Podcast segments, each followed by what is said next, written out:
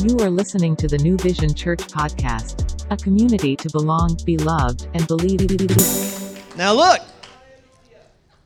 today's a special day, but every day should be a special day. Amen? Because he didn't just rise on this day, he's still alive tomorrow, right? And the day after. And so we've got time that the Lord has given us to praise him every day. And we should use our breath to praise the Lord. Amen? And so today we're talking in particular about the resurrection. We're talking in particular about what that means for us as followers of Jesus because we do serve a risen Savior. Many of y'all have heard this joke before, right? Uh, but it's not just a joke, it's the truth. Right? When you think about Muhammad, right? You think about Gandhi, you think about Confucius. Here's my imitation of each one of those so called gods.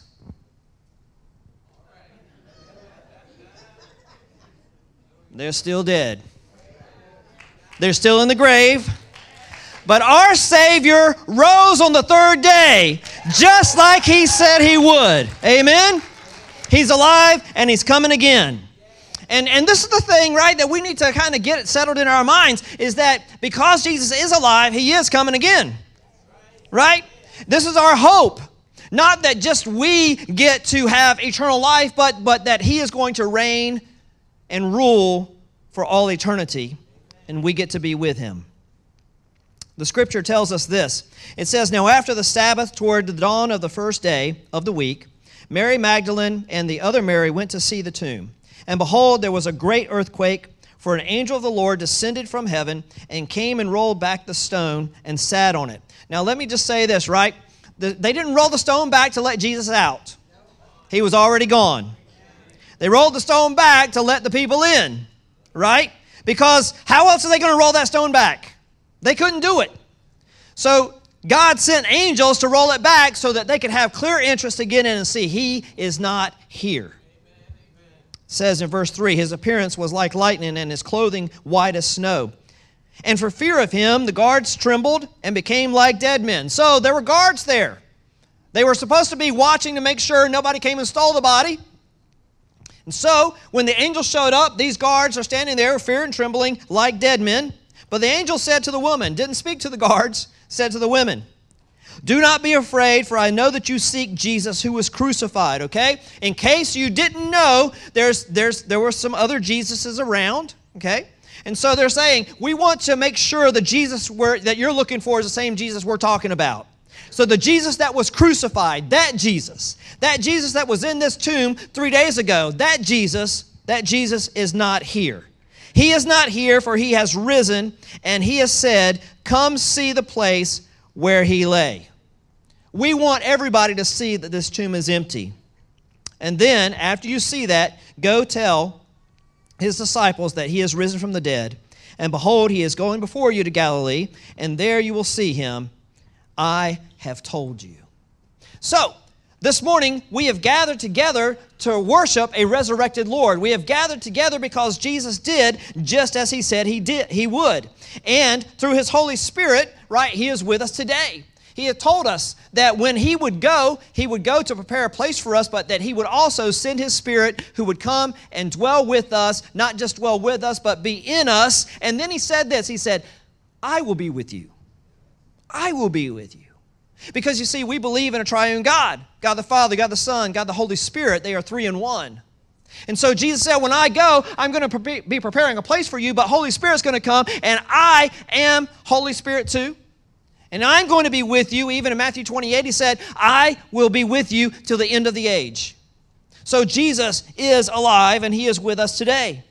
Easter Sunday, or Resurrection Sunday, more accurately um, said, is the most significant day in history. Right? We just celebrated Good Friday, which is the most tragic day in history. But today we are celebrating the most significant day in history. Because had Jesus not risen from the dead, right, then as Paul said, we are to be most pitied because we're following just another dead God. But he said, but because Jesus did rise from the dead, you have you have the truth. You have a living Lord, and this living Lord is God of all. Time has been changed because of Jesus. Calendars have been changed because of Jesus. History has been changed because of Jesus. And let me tell you this there are a lot of people who can testify that their life has been changed because of Jesus. Amen? This is why we even had baptism this morning. Because people are saying, My life has been changed because of Jesus. Now, if you can't say that this morning, it's not too late. I left the water and the pump going on purpose. And so, let me just say, I'm not joking. Right? God's been doing some awesome things in our church lately. And, and I'm just going to say that by the end of this service, if you haven't confessed Jesus as your Lord and Savior and you want to do that, you're going to have that opportunity. That if you haven't been baptized, or even if you've been baptized but you haven't been walking with Jesus and you say, you know what, I need to get rebaptized just because I need to have a clear conscience, that water is still semi warm. it wasn't quite as warm as I thought it was going to be this morning. But, but I'm just going to tell you look, you, you might not know this story, but there was a story where Philip, who was a disciple of Jesus, right after Jesus resurrected, Jesus transported him somehow miraculously into the desert. And there was this guy who was an Ethiopian eunuch who was riding in this chariot. And as he was riding along, he was reading Isaiah, uh, and he was talking, he was talking about Jesus, right? And, and so Philip must have been a track star because he was running, keeping up with this chariot right and he heard he heard them he heard him reading isaiah and and so when they stopped the chariot right the, the man, the, the eunuch looks at Philip and says, Can you explain this to me? And Philip comes into the chariot and explains it to him. And he says, What prevents me from being baptized right now? And Philip looked around. Now they're in a desert place, but because God is sovereign, they stopped the chariot near water. And so I'm just telling you this we can stop this chariot near some water. And if today you need to confess Jesus as your Lord and Savior, it's ready. So be thinking about it because there's nothing that happens by chance. That God has brought you here for a reason today. And you might have thought, oh, it's just for, you know, Easter. We do this every Easter, right? That no, today could be a different day for you. And so perhaps Resurrection Sunday might mean Jesus resurrecting something new in your life. You see, it's not just a day that we celebrate that, that Jesus rose from the dead. No, it's that Jesus is maybe rising you from the dead. That God is bringing you out of some darkness into the light. That God is bringing you out of a grave into the land of the living. You see, we believe in a God who can do this. And it's not just me as the preacher. There are people all around you who were just clapping, who are raising their hands saying, Yes, that is my testimony too. That God, that Jesus has changed my life. And He can change yours too. This is the God of the universe. And, and let me just tell you this, right? Satan thought he had won, Satan thought he defeated him. There were, there were other people who thought they had won. The Pharisees even thought they had won. They'd gotten rid of this Jesus. They, they got rid of this troublemaker, right? But, but let me tell you this Jesus is not a loser, right? We, we have a God who's a winner. Anybody else like winners? Yep. It's too bad we got the Falcons. But, uh, couldn't resist. But you see, the thing about it is this is that we have a winner and he is always going to win. Jesus is always going to win. You might get in a wrestling match with him. And let me tell you this the way you win is you let him win. You win when he wins. But you see, Jesus works a little differently. He says, hey, if you want to win in my kingdom, you got to be willing to lose. You got to be willing to lose your own life, right? But if you lose it, you will find it. Jesus loves these paradoxes, these oxymorons, these things that seem like they don't make sense until you trust Him, and then it makes perfect sense. That, that when, how is it that He can bring life out of something that's dead? Well, that's resurrection power. You see, you can't conjure up resurrection power yourself. You can't do that. Only the God who is and was and always will be, only the God who is life can give life. Life doesn't come from you. Life comes from God. And you know, let's be honest, we all like winners. We all like people who seem to, right, overcome the odds. There are a lot of us who, who love to cheer for the underdog. And, and listen, a lot of people didn't give Jesus a chance. They thought, there's no way. There's no way. This man's talking out of his mind, talking about, you know, uh, destroying the temple and rising in three days. It's because they didn't have spiritual eyes.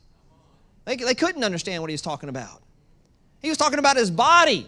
He said, Hey, you destroy this temple, and three days later, I will rise again. You can't hold, you can't hold life down. He is life. And so Jesus, even though he was somewhat an underdog, proved to be the champion. He is the reigning champion. He will always be the reigning champion. Not just the champion of the world, not just the champion of the universe. He is the champion of eternity. Amen? Forever and ever, He is the Almighty God. He is the one who was and is and always will be. He is the one who is coming again. And that's who we're here to talk about today. And so while Jesus was on the cross, He says something that was very, very interesting. It's something that winners say. You might not know this word is tetelestai.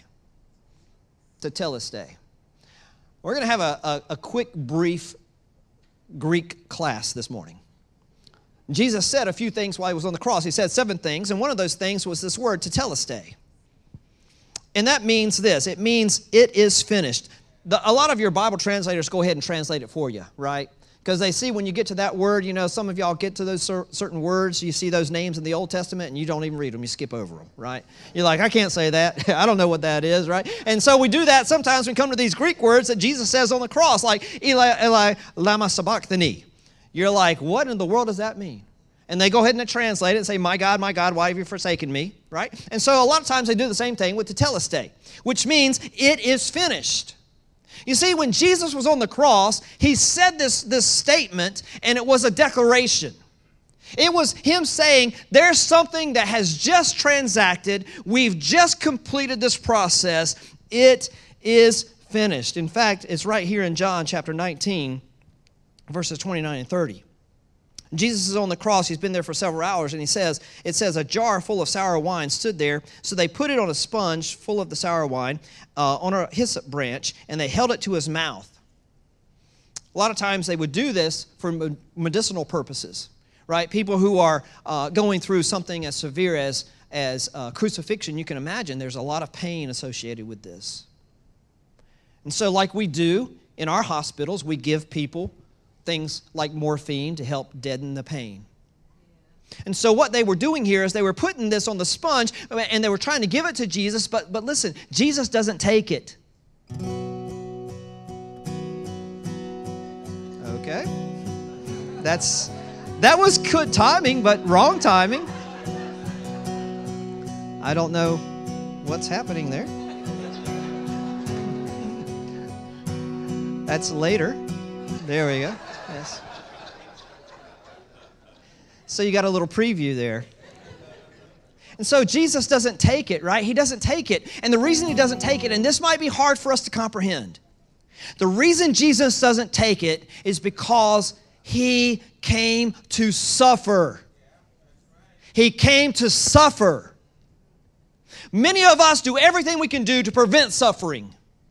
You get a little hangnail and you're taking like 500 milligrams of Tylenol. Right? You stub your toe, you're going to be wrapping it up in a splint, right? Walking around for days.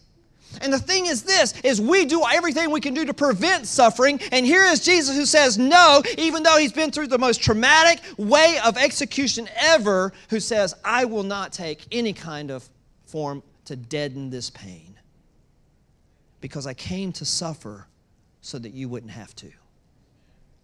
You see, we think we know what suffering is. You don't know what suffering is. And, and, and a lot of times, too, even when we talk about something as severe as hell, right? Where Jesus talked about this, he talks about hell quite a bit. And, and it's a real place. And there will be people who will be there forever and ever.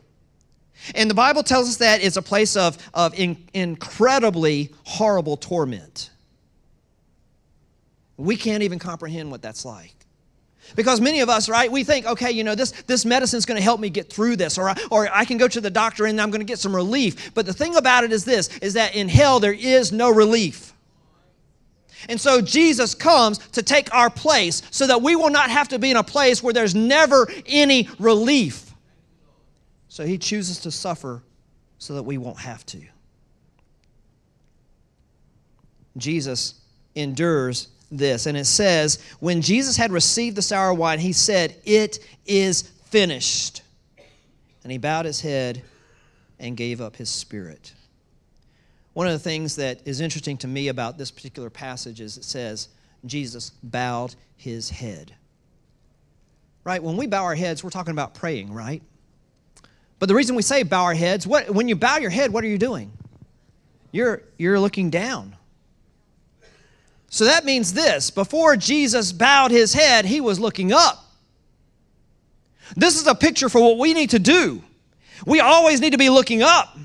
We need to be looking to God. We need to be looking to our Father because He is the only one who has the answer for us. We like to look side to side.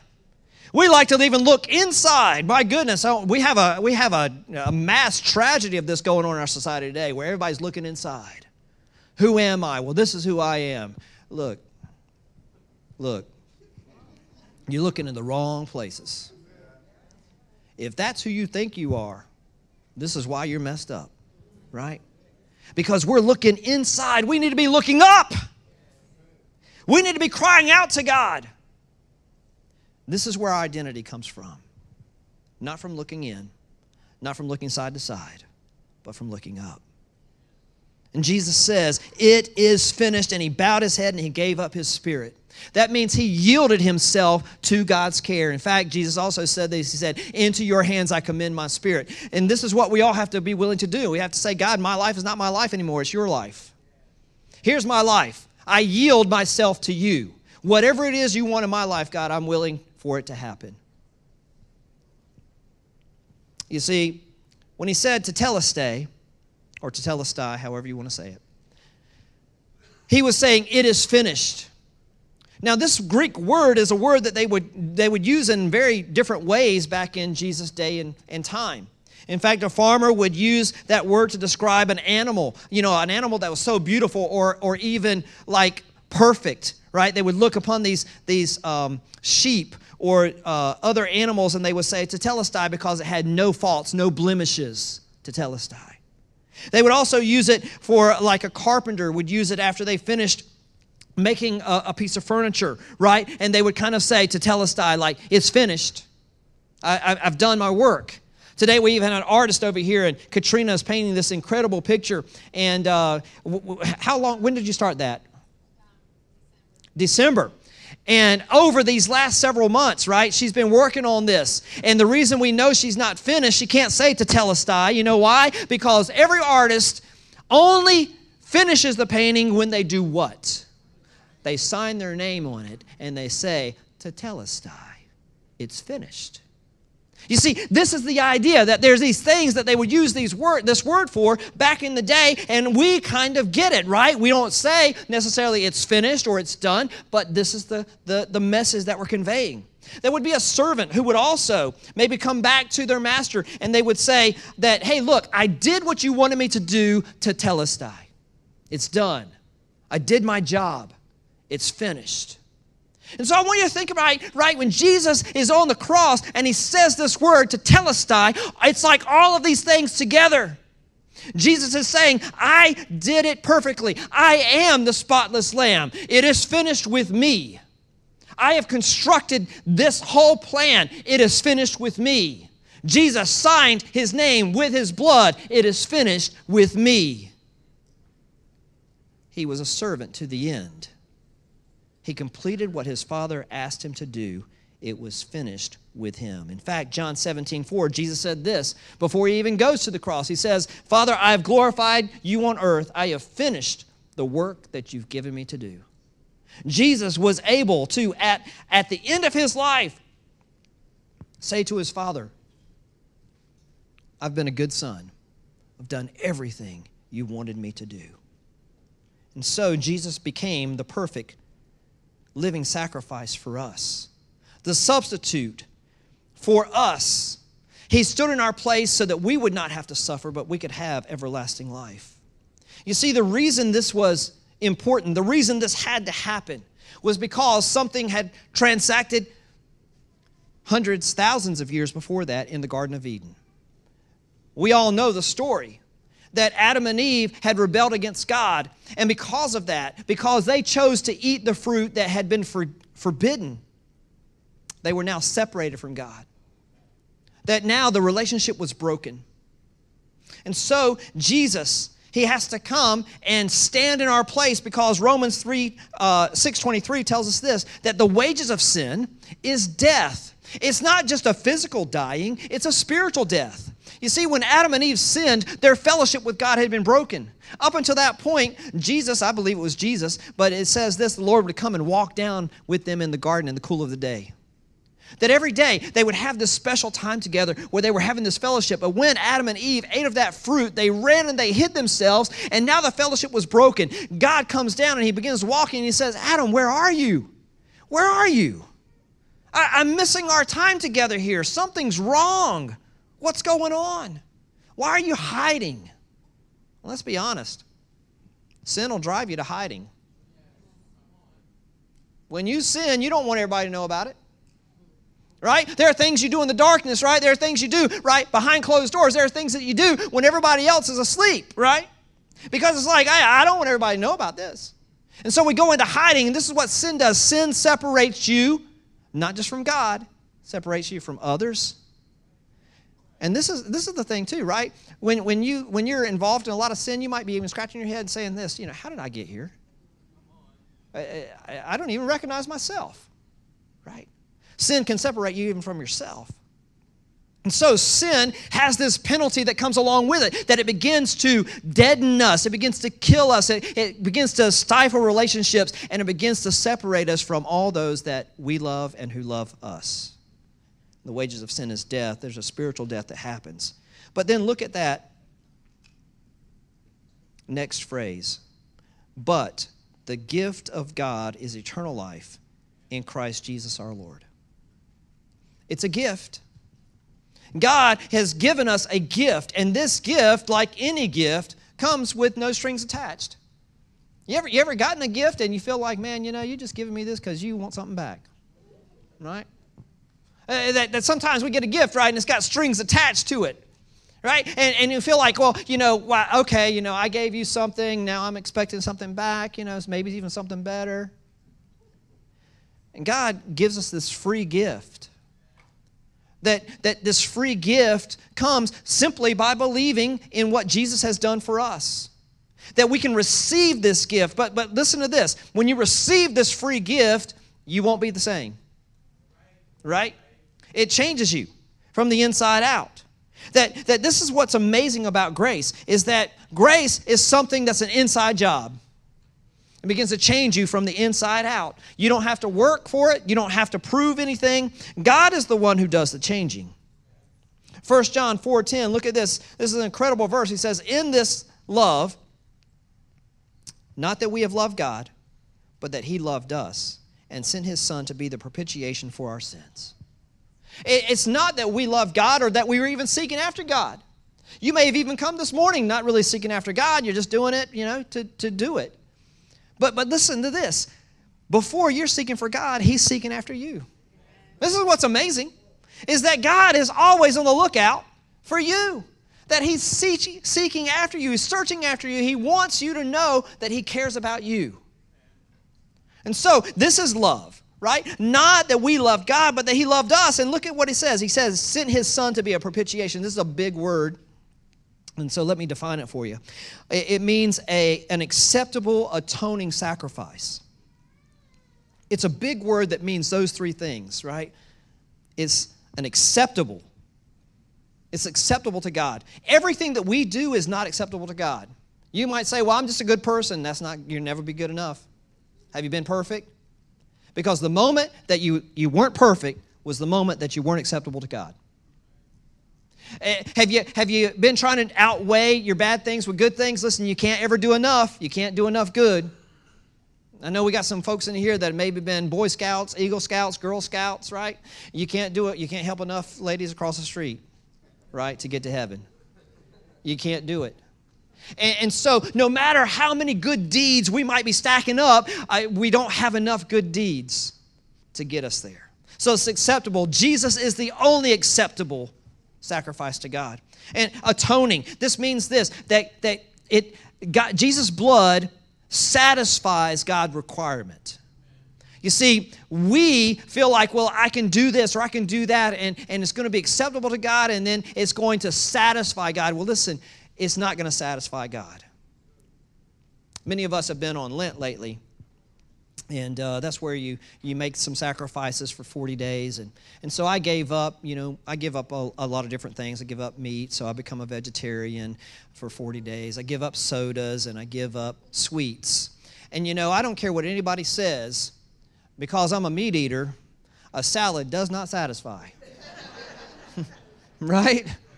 And so I can tell myself, and look, I've even had I've even had the Impossible Whopper, and you know what? It's pretty good to be a vegetarian, plant-based, you know, fake. Um, and uh, and so, you know, when I'm really craving it, right, I'll eat it because it's like it's the next best thing. But you know what? It really doesn't satisfy. Now I hear the Snickers satisfies for a while. But you see, the thing about it is this is that, that nothing that we bring to God is ever going to satisfy Him for eternity. Jesus is the eternal sacrifice that satisfies for eternity. You say, oh, why did God, why did Jesus have to come? Because He's an eternal being. This is why you can't pay for your sins, because you are not an eternal being. You're an everlasting being. You're created with life, and you get to have life after this. But eternity means you existed before history, you existed before creation.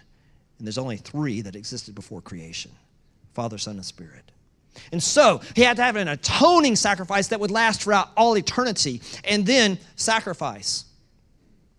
Even Paul says this. He says, you know, hey, there are people, good people, who would lay down their lives for other people. We have people in the service, you know, who, who protect our country. We have uh, uh, other people that are in the police force who protect, you know, our, our cities. The People who are willing to lay down their lives.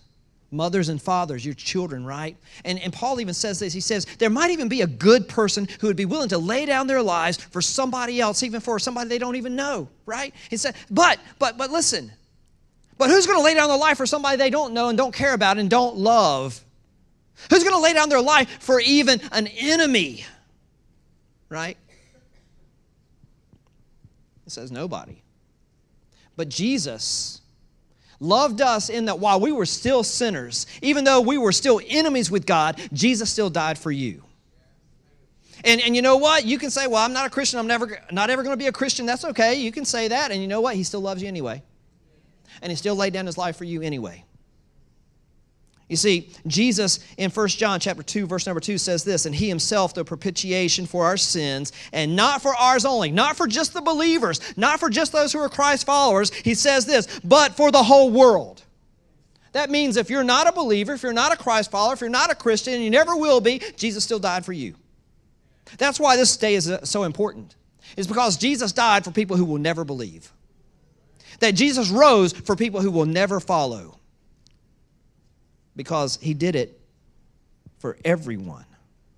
Jesus just didn't do this for the believers, he did it for everyone.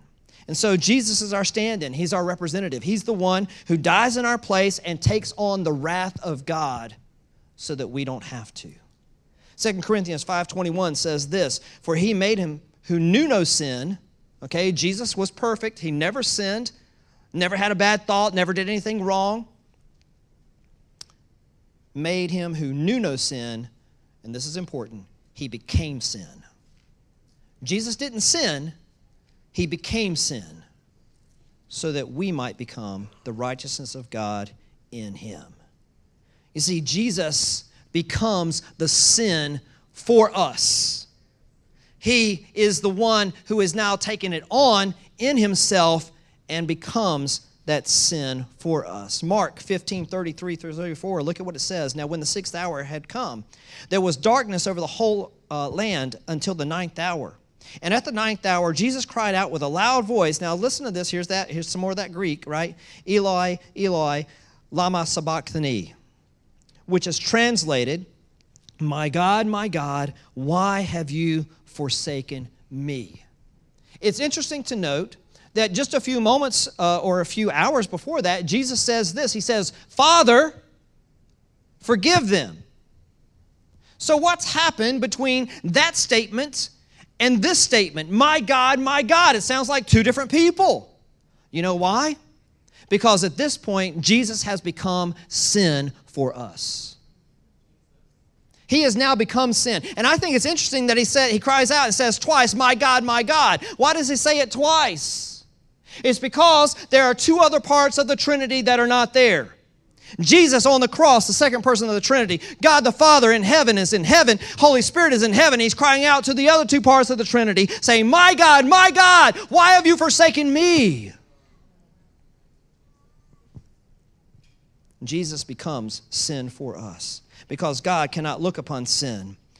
And so God turns his back on sin. He doesn't turn his back on his son, he turns his back on sin. And he became sin for us. And Jesus ultimately dies a few hours after being crucified, but something amazing happens. Three days later, he rises from the dead. Amen? Amen. Amen. And so, as we wrap things up here, Look at what it says in Luke 22 44 through 46. Then he said to them, These are the words which I spoke to you while I was still with you. Jesus is talking. He says, That all things must be fulfilled which were written in the law of Moses and the prophets and the Psalms concerning me. Jesus saying this Everything in the Old Testament's about me. Everything in the New Testament, right? Even though the New Testament was being written and formed, it's all about Jesus. And, and this is where we've got to get to that everything in our lives is about Jesus. You think, oh, it's, it's your story. No, let me just remind you his story is history, and our history is his story. He says, everything was written about me. And he opened their understanding that they might comprehend the scriptures. Then he said to them, Thus it was written, and it was necessary, look, for the Christ to suffer, we talked about that, and to rise from the dead on the third day and that repentance and remission of sins should be preached in his name to all nations, beginning at Jerusalem. Why am I here today talking to you about this Jesus? Because this is what Jesus said I'm supposed to do. I'm supposed to talk to you about his resurrection. I'm supposed to talk to you about the remission of your sins, the forgiveness of your sins that is only possible because of what Jesus did on the cross for us. So when Jesus said, It is finished, it didn't mean he was finished. You need to get that in your mind. Jesus said, It is finished. He didn't say, I'm finished. He said, It is finished. This transaction is over and done with. You don't have to pay for your sins. Jesus paid for your sins. Amen? I'm glad I don't have to pay for it. But this is what this is what it means, right? If we accept the free gift of eternal life, which is only found in Jesus Christ our Lord, right? The Bible says this if anyone is in Christ, he is a new creation. Behold, old things are passed away, and behold, everything becomes new. He does something in us because he's not finished. He's still working out his plan. He's still working out his goodwill and pleasure, even through people like you and I. You see, when Jesus said, It is finished, that was just the beginning. it was just the beginning. And what we've got to celebrate today is that the story continues on. You know why you're here today? Is because 2,000 years ago, the disciples were faithful to tell the story. The disciples 2,000 years ago made sure that others around them heard about the risen Lord. And they shared that truth. And so now, every person who believes in Jesus can have a new beginning. Some of you might be here today and you might say, I, I need a new beginning. Let me, let me tell you, we've got some stories that have happened in this church recently of people who are experiencing a new beginning. People who could share with you and say, you know what? Yeah, a year ago, I thought there was no hope. A year ago, this was going on in my life and there was no way out. We didn't see.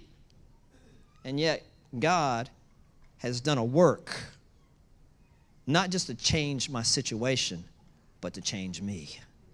You see, that's what God can do. And so as we wrap up today, I want to ask you this question, right? Have you ever have you ever been out to dinner somewhere and maybe you were prepared to pay and somebody else paid for you? Man, that's a blessing, isn't it? I, have had this happen a few times. Um, I remember uh, it was actually a, a, couple years ago. We were praying about having a, a, student ministry here, and, and God had brought several um, high school students in. They were seniors, and, and so we, um, I wanted to meet with them just to say, hey, you know, how can we minister to you? How can we help you, you know, reach other people in your generation? And so we were like, let's meet over at Partners Pizza. And so we went over there and we had a little uh, uh, table outside, and there was probably like 10 or 12 of us sitting there at the table. And, and of course, you know, I was planning on paying. And so we sat down, and I just said, you know, order whatever you'd like. And, and while we were sitting there eating, right, uh, we were having a great time, great conversation. The time came to pay, and I, I asked the, the waitress for the check, and they said, um, somebody's already paid it. I was like, what? Somebody's already paid it. And they, everybody, all the students were like, you know, of course, these are high school students. They were like, wow, somebody's already paid it. Praise God, right? And, and I, was, I was a little dumbfounded because I was like, well, who paid it? And they were like, oh, they already left. And, and so we all sat there kind of stunned because I don't know who it was inside. I don't know why they did it, but I was the recipient of a huge blessing. They were recipients of a huge blessing. And, and this is the thing, right? It's, it's amazing when somebody else pays the bill.